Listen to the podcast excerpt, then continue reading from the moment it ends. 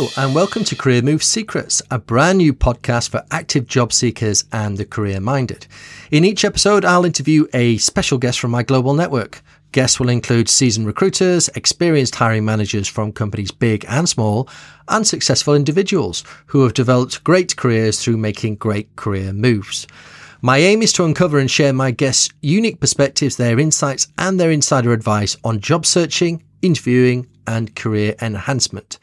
My name is Tony Talbot, and I've been working in the recruitment industry as an international headhunter for over 20 years. I'm the creator of CareerMoveSecrets.com, a step by step online course for job seekers that I designed to be the ultimate guide to getting hired in the hidden job market. I will add my perspective to the conversation, and together with my guests, we hope to provide some genuine, actionable insider advice that will help you execute your next career move. Thanks for joining us today.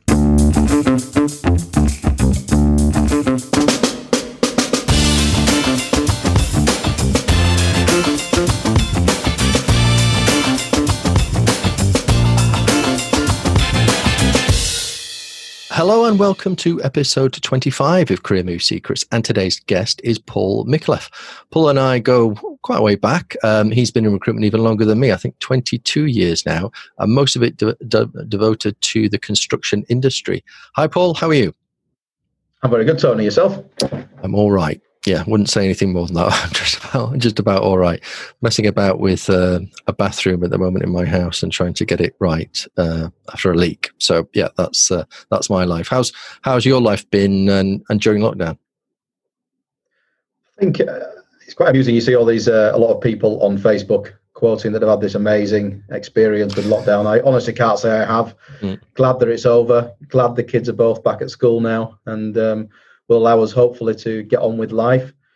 Hopefully, allow the economy to get back, you know, back on things as well. I, th- I think half the issue has been whilst everyone's been homeschooling, it's obviously been very challenging to also, you know, kind of do your day job full time. So I'm just hopeful schools go back, remain back. The rest of us can get on with work properly, and hopefully normality will continue to return.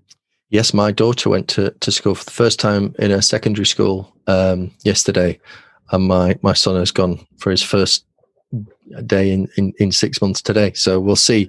I, uh, yeah, like you, I hope this uh, this lasts and there's no sort of second wave nonsense. Hopefully, we're we're out of that.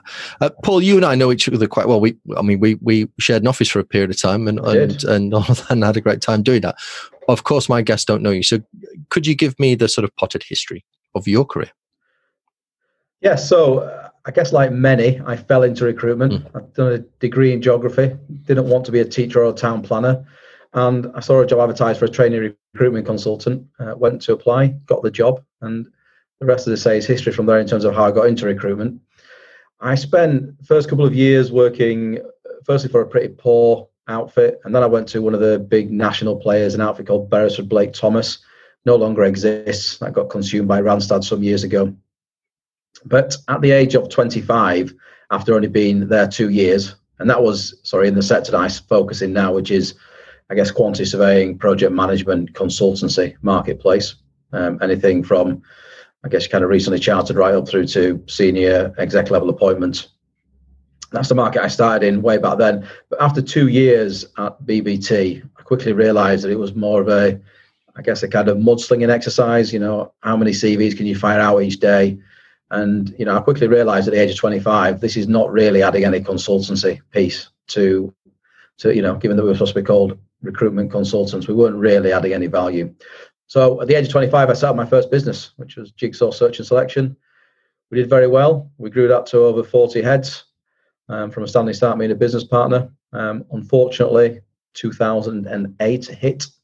Uh, we had a fairly turbulent time, and then by the time Lehman's crashed in October, Unfortunately, we recognised that we weren't going to bill anything for the next six months. We perhaps over leveraged our business. You know, we'd, we'd only had, obviously, in hindsight, we were young, on, young business owners who'd never been through a recession. We thought, you know, 2007, the world was just going to keep going.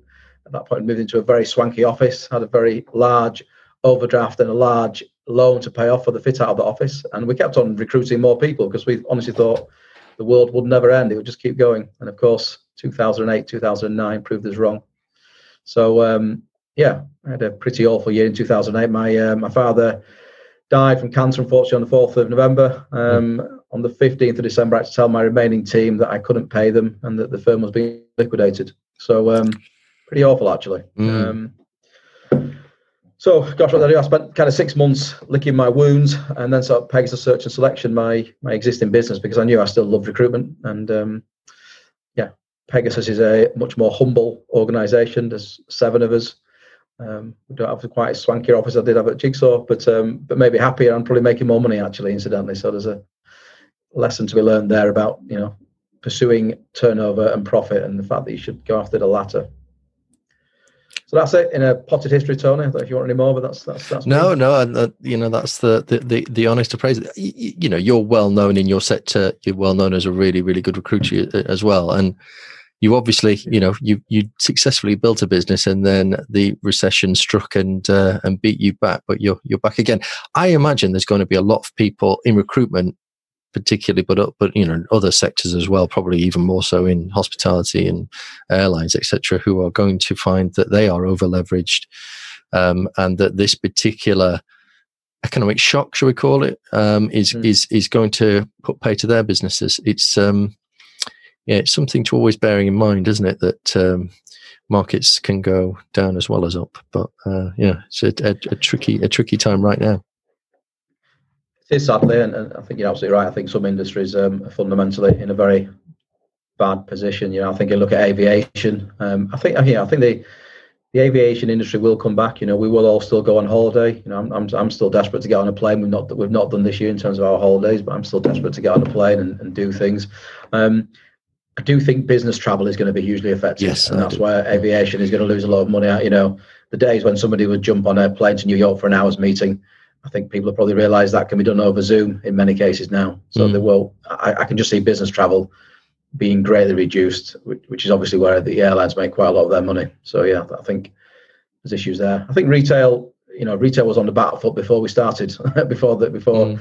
COVID started, you could argue that you know retail, casual dining are areas that were already on the back foot and they had to continue to adjust to the new norm.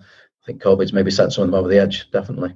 Um, well, that's interesting. We're getting into the into the market, and you you are obviously you know well plugged into the construction market, a market I I mm-hmm. dip in and out of. But I always think mm-hmm. construction's an incredible.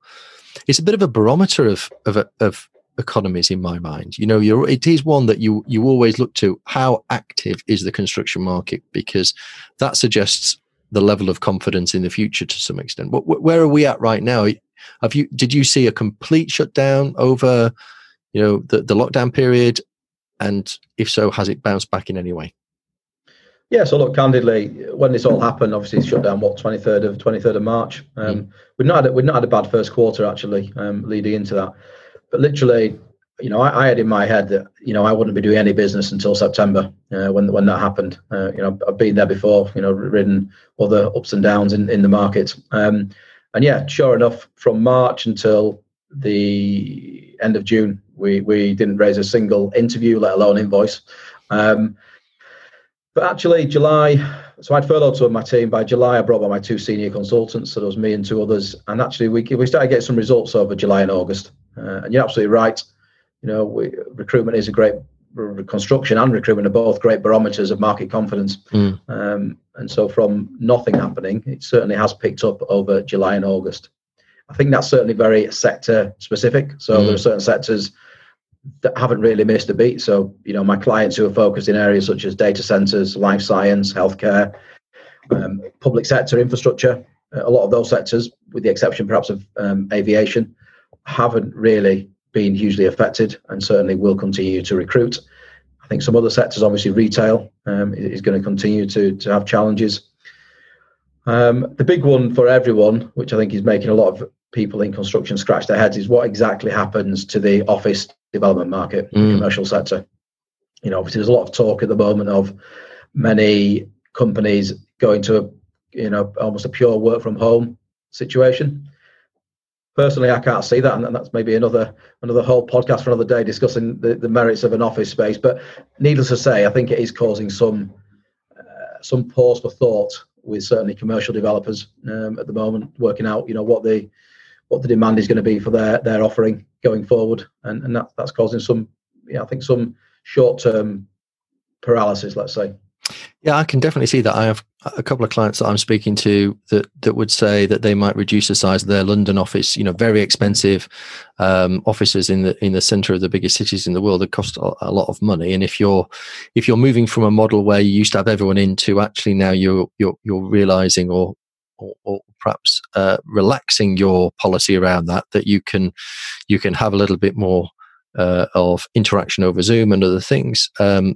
they are thinking about either downsizing or changing that.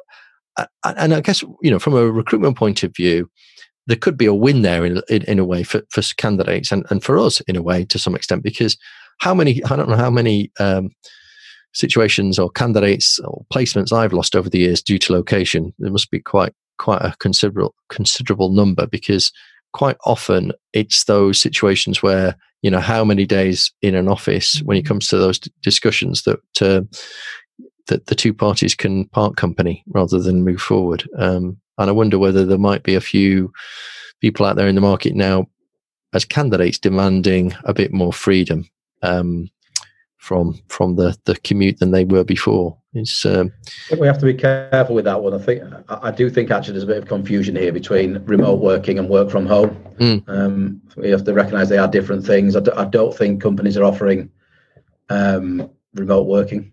So remote working for me is you can work anywhere. So you could be based with a company in London and you could live in Portugal. That, mm. That's remote working. Um, what actually most companies want is you, for you or allowing you currently to work from home because they still need you within the vicinity of your office. They still need you to be able to attend meetings. They still need you to be able to go to clients' meetings. So, you know, if you're if you're working within a major city, let's say London, typically your client base will be probably in London. So you still have to be accessible to that marketplace. Um, uh, look, I think what this has done is it's pushed on flexible working. Uh, you know, generation. It was, you know, the the adoption of flexible working was increasing.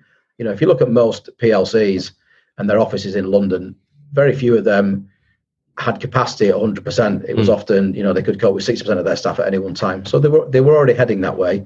It's probably um, sped up the process, which which is a positive. I think certainly for those who have long commutes or those who have childcare uh, restraints, I think certainly this is this, you know it's going to be one of the positives of COVID. I still think the jury's out, though. I, I personally think there's still some big questions to be asked about how we develop and train young talent. Mm. So in construction, there has been redundancies I think the bracket that has been the worst affected has been graduates, trainees, apprentices. And I think, candidly, the main issue is companies do not know how to manage them remotely. And so they've, they've taken an easy option to get rid of them, in my, in my humble view. Mm. And I think that so that is a massive concern for me in terms of young talent. And, and I'm still, I've still not heard a, a, a um, enough of a enough of a, a, detailed answer as to how companies are going to manage their young talent because the reality is, as I'm sure you did in recruitment, as I'm sure many people in many walks of life, when you first start as a, as a, as a young professional, you learn by osmosis. You learn by sitting next to seniors who, mm. who who've been doing it for years, and you soak up their knowledge.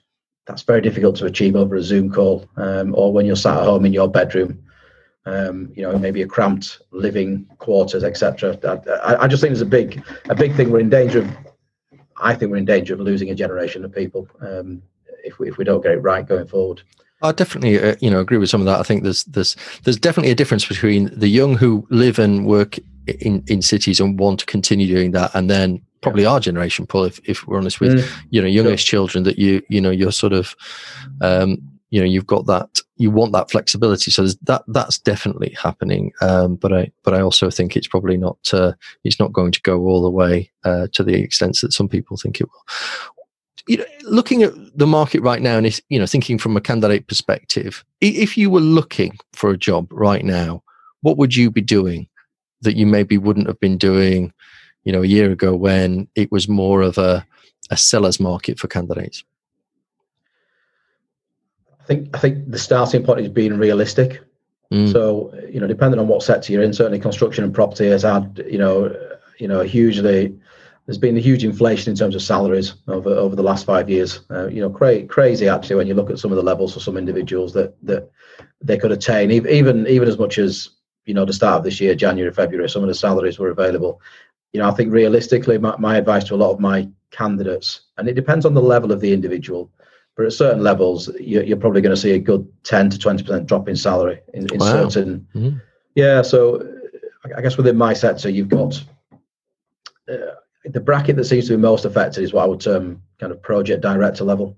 So project director would typically be someone who is is leading on a major scheme but maybe doesn't have the strategic management responsibility of maybe looking after clients looking after business development etc they're just very much delivering projects so those those kind of individuals in the london market you know for the kind of clients that i'm dealing with are probably attracting somewhere just around the six figure mark i think some of those are going to take as much as a 20% drop in salary because i think there's uh, there's not the demand for that bracket at the moment in the market. Mm. So that's a very specific case, but across across the market, would that be, you know, uh, something that you would see in terms of a, a reduction? Because that, that's that's interesting. I've not I've not, you know, certainly some people have mm. taken a reduction during mm. during COVID, but I didn't think that was I, I, didn't think there was quite the downward pressure on salaries that that that that might uh, suggest.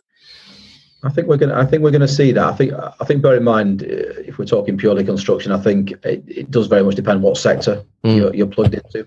So if you're in the wrong sector, then, then potentially you're going to have to take more of a more of a hit on on the salary essentially. Um, now I have to say a lot of the salaries have held up quite reasonably. However, I think I think the big question a lot of people are asking is what happens by the end of October. Are we going to see more redundancies? And how we're then going to see a levelling off of salaries and and potentially reduction. Mm. So yes, probably most acute at the level I just mentioned there, um, and certainly you know other individuals I've placed over the last two to three months have, have, probably certainly they've not had increases in salary. I would say Tony, most of them have had have moved for similar salary. In most cases, some of them are considering a lower salary. Yeah, that's interesting, isn't it? That that um, and and um, they're moving for the pure piece, the opportunity and a better company, a better project, that type of thing, as opposed to uh, an increase in salary. Is that is that what's motivating them to make a move, or is it because they're already out and need to get back in?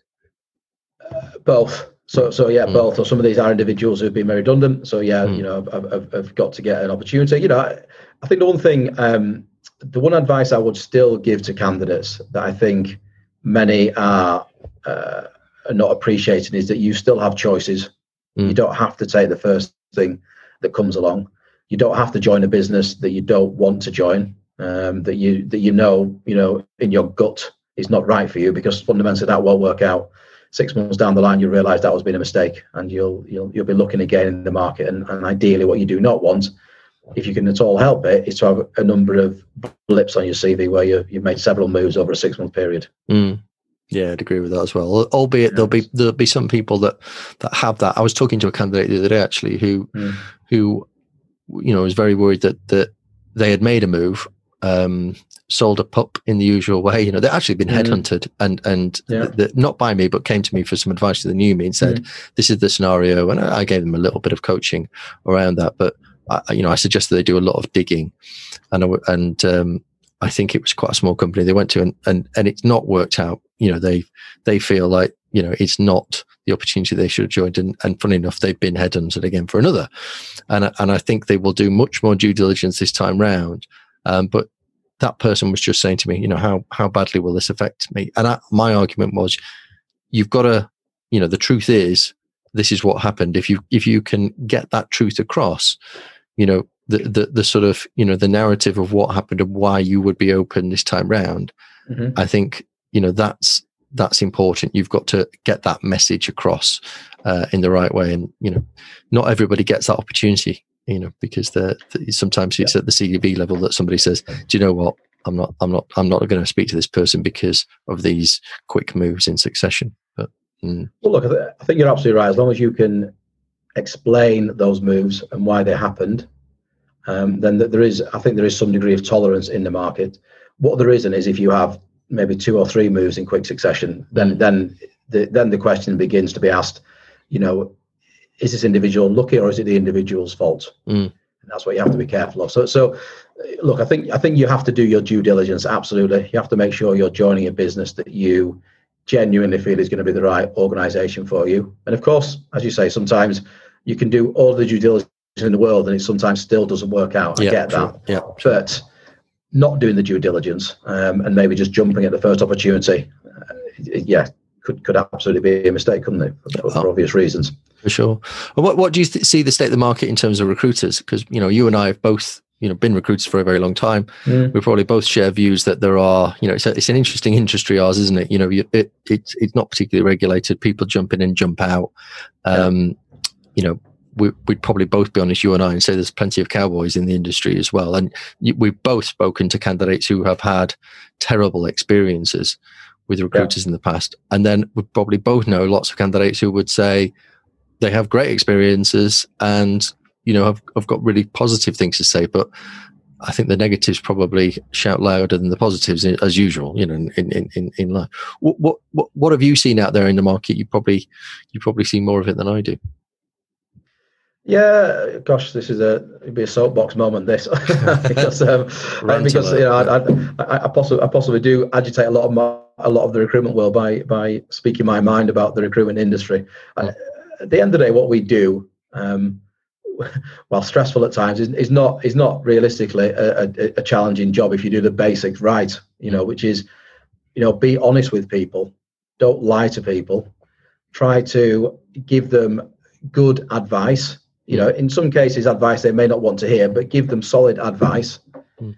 But just stick to your morals. It's not. It's not bloody complicated. I think um, on the candidate side, you know, again, it's not complicated. If you want to submit a candidate to a company, you speak to that candidate about the company, and you get their permission to submit the candidate, uh, to submit the CV. I beg your pardon. Again, it's it's not complicated. Um, yet the majority of our industry will pick up a CV and just just throw it around the market without the candidate's permission. Um, so, yeah, candidates need to be very careful about which, which recruiters they engage with. I guess is my point. Yes, I, I'd, I'd say the same thing, and particularly, you know, have some control over your own CV.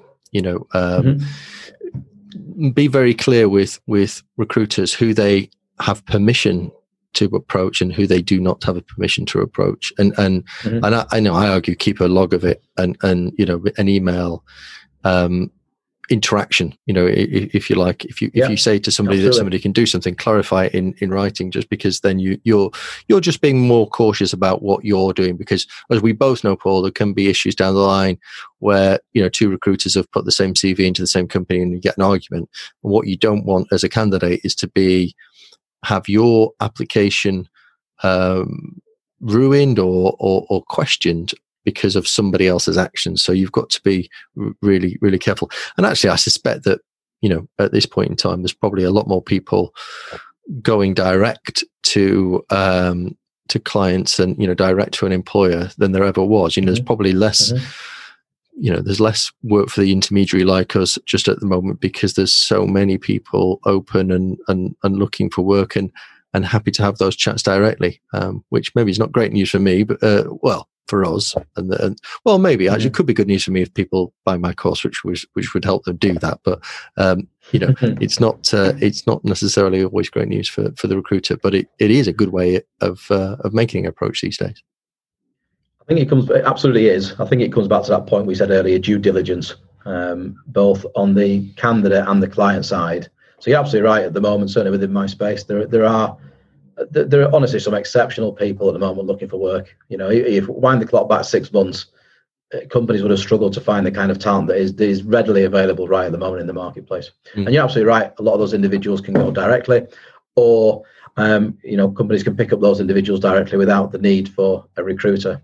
I, th- I think the issue is where mistakes happen. Um, is is where I guess on the client side they're trying to cut a corner by saving money on a recruitment fee, and have not really used somebody like me who knows my market inside out and know most of the characters in the market and, and I can usually match them quite well to the relevant companies and vice versa going back to our whole point about candidates making mistakes where they jump at an, an opportunity with an organization without perhaps having um, let's say somebody who's a, who's a trusted advisor in the market who can give them some solid advice about why they should consider that particular company and not consider another company and and just as you alluded to earlier Tony told me about that candidate. I'm, I'm happy to have conversations with people, even if they're quite far down the path and they've they've got a number of opportunities on the table, and and I I will I will stand to get any benefit from it. I'm still more than happy to have a chat with them, give them my honest advice about company A, B, and C, and what I think about those three organisations, and which I think would probably be most appropriate for them. So yeah, I think um, everyone needs to be careful not to cut out the good recruiters whilst trying to avoid all the crap ones that exist out there. Yeah, it's a, it's a difficult thing to do, but of course, you know, you can get recommendations, referrals. You know, the obvious thing is to, you know, people do get better at their job as, as they do, as they do it for a longer period of time. So, you know, if somebody's been in an industry, you can you can check people out through LinkedIn now. I think that's a basic due diligence that most people do straight off the bat. Is, you know, if somebody calls you about a job and they're a recruiter, how long have they been a recruiter? You know, how senior are yep. they? Uh, how likely are they to to know the marketplace that they're in? How lo- how long have they worked in that marketplace? This, these are the, the sort of basic things. And of course, do they have any recommendations? Yes, exactly. You know, has as an plenty of ways you can yeah. check out a recruiter. Yes, and it's um, it's something you should do. You should always vet the recruiter, and possibly, you know, if you can through a direct source, somebody that they've worked with that you know. Well, that's right. In theory, if they if they are worth their salt in the market, they'll have lots of people that both you and they are connected to. Mm. Uh, so I'm sure you should be able to find one individual at least who can be someone you can approach and go, you know, how well do you know this individual? Um, have they worked for you? Um, and and you know, get a get a reference from that. Mm. So I mean, LinkedIn's a, let's let's talk about LinkedIn a moment. Actually, LinkedIn's obviously a good one to talk about. So a, a few things I would advise and a few simple mistakes that candidates make. It never ceases to amaze me. You'll get a CV and it looks completely different to the profile on LinkedIn. Yes, I find that and, incredible. Yeah, it's uh, and, and and just frankly, um, just a real a real rookie error because the first thing we all do nowadays, as soon as we get a CV, as soon as anybody makes contact with us, what do we all do? We, we jump on LinkedIn. I think most of these many many job seekers may do the same thing. They may jump on LinkedIn and see who this individual is. So why do they think recruiters, potential employers are not going to do the same thing? So uh, one thing I would absolutely say is just make sure your LinkedIn profile matches your CV perfectly. If you're if there's an employer missing on your CV that's on LinkedIn or vice versa, straight away that'll be a red flag to me. It's like, why, what are you trying to hide? Yes, me too. And it just astounds me the amount of times I still see that same mistake being made. I, I do. I, it's one of the things. I, I in fact, uh, I've got a there's a, a free CV masterclass on my on my website careermovesecrets.com and one of the things I always say is look you know once you update your CV go ahead and update your your LinkedIn profile make mm. sure you know even down to the sort of language that you're using because really what you're trying to do you know through that marketing piece whether it's a CV or your profile is you're projecting something and if if mm. you try and project something and then it's it doesn't seem to um, equate to other pieces that you're projecting, that there's an obvious question that goes into our heads is why are you, for instance, you know, an obvious thing between maybe highlighting that you're a project manager where uh, actually in another in another sentence you're talking about you're being you're at the project director level. These are two different things. Or whether you're a general manager or actually you're specifically a sales and marketing type person. And again people will have these things in their background and they're, they're for a particular application or a particular stage in their career, they're highlighting one set of skills over another, and that's completely fine. But be consistent in doing that across the areas where people can find and and and check and vet what you're doing because as you say these things raise raise red flags um, uh, yeah, and and everybody's doing it. Whether it, it's not just us as recruiters are doing it, the the uh, the end employees doing the same thing. Mm. No, hundred percent. It's just uh, yeah, it's just you, you have to do that. It makes makes complete sense to do so. You know, I think having a, having a detailed LinkedIn profile probably helps job seekers as well. So you know, coming back to, I guess when we started the conversation talking about what I think you know job seekers should do to in, in their look in the current market. I think have a detailed LinkedIn profile yeah. because again, us recruiters spend our lives on LinkedIn, do, frankly. Yeah. Um, so, but, but as do a lot of internal talent acquisition teams as well. Mm. So, you know, having having a detailed LinkedIn profile that that has the right keywords that an, a recruiter, whether internal or external, is going to be able to find and source um, is, is, massively useful. Um, you know, a lot of people have found themselves new jobs um, in the current climate by just posting on LinkedIn that they're looking for work, and their network, their their wider network, has has come to them with a solution, yeah. um, which which is great. You know, I'm really I, always really pleased when I see individuals, particularly ones who've maybe been out of work for a little while, um, find a role. It's, it's just fantastic. Great, great, great to see, uh, and great to see that people are finding jobs. Absolutely. So, yeah, look, make sure your I think your LinkedIn profile is up to date.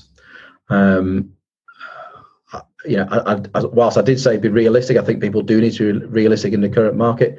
I think equally you need to know yourself, know what you're looking for, mm. know where your direction of travel is. Um, decide whether it's time to move jobs or not move jobs. I think is a, is a key one, and I think a lot of people may err on the side of not moving jobs at the moment. And actually, going back to the last recession, sorry, I don't know if you spotted this, but going back to the last recession, one thing I, I really did spot is that you had two types of organizations out there. You had ones who essentially kind of hunkered down, almost kind of ran for cover, uh, and almost for a few years, really. And you had others who were very brave, ambitious, courageous, and really went after the market. Mm. Those organizations, some of them grew exponentially over that next decade. Um, and of course, gave their employees the opportunity to expand with them very rapidly as well. There was a difference then between the two kinds of organizations you were in. If you were in that organization that was brave and, and, and grew, your career and your salary, remuneration, position, development all increased. You had other individuals who stayed in that organization who was a bit more um, reluctant to grow, probably had reduced people's salaries and never reinstated them or reinstated them very slowly and you ended up in a you could have had two individuals two peers who had the same qualification same age roughly the same experience roughly the same degree of talent and one's career exponentially shot up whereas the others just flatlined because they stayed in the wrong organization for too long. So i think it's worth for individuals working out where's my next move in in my organization? How long will it take me to get there? Are there organizations out there who can give me a better faster trajectory and I think that's an important thing for people to ask themselves. Yeah, I think that's true. I think there's, you know, we often find as recruiters the people when something changes in a business and they move from a hiring business to a to a business that's shrinking, that's when you start getting calls from people uh, and you see those those people on the market um, that that coming mm. from that business. Not necessarily the ones who are being let go, just the ones that are in the team who are then unsettled and think, do you know what? The the direction of travel has changed here from growth to shrink and of course nobody wants to be in a shrinking business because it's uh, it, it, shrinks your own opportunities shrinks your own career. I absolutely agree with that absolutely. as well. Yeah it's uh, it's not it's not where you want to be. Um, finally let's uh, you also have a podcast don't you uh, paul? I wanted to to just uh, direct people to that if if they can have a look at that uh, before we before we cut off. Yeah very kind. So that's pegasus radio so obviously available on all the major uh, major podcast channels. Um, so that's essentially a career advice podcast, I guess, mm-hmm. for for individuals within construction and property. So I guess the first 50 or so episodes are all me giving advice around a particular part of your career. More recently, I've started to do, uh, I guess, what's termed Meet the Boss or a Meet the Boss series where I'm interviewing founders, owners of consultancies within my space which a lot of my yeah listeners are finding really useful just to get a, a really good understanding about those individual organisations. And yeah, it's, uh, it's going well, thank you. I started it just over a year ago, um, going from strength to strength. It's um, as you all know, Tony, it's a bit of a labour of love. Yes, it is. I don't think I don't think um, I'm guessing neither me or you have got necessarily the um, uh, any kind of financial rewards from it, but I, I do genuinely feel that I'm adding some real value to the market and you know, it always makes my day when somebody makes contact with me telling me how much value I've given them from the podcast. Yeah. So I'm always grateful for that. That's always a reward, isn't it? Paul, look, thank you very much for, for spending some time with me. I really appreciate it. Pleasure. Well, some great advice there from Paul McLeff, uh, particularly around the due diligence process that you need to go through and the fact that you need to do some. As ever, if you are looking for a job at the moment, do go to my website, careermovesecrets.com, and take the free job search masterclass, which will really help you get a view on how the market works, and the free CV and resume masterclass, which will help you get your CV in shape for applicant tracking systems and for people like me to read. And if you're enjoying these podcasts, consider subscribing because there will be more Career Move Secrets podcasts coming very soon.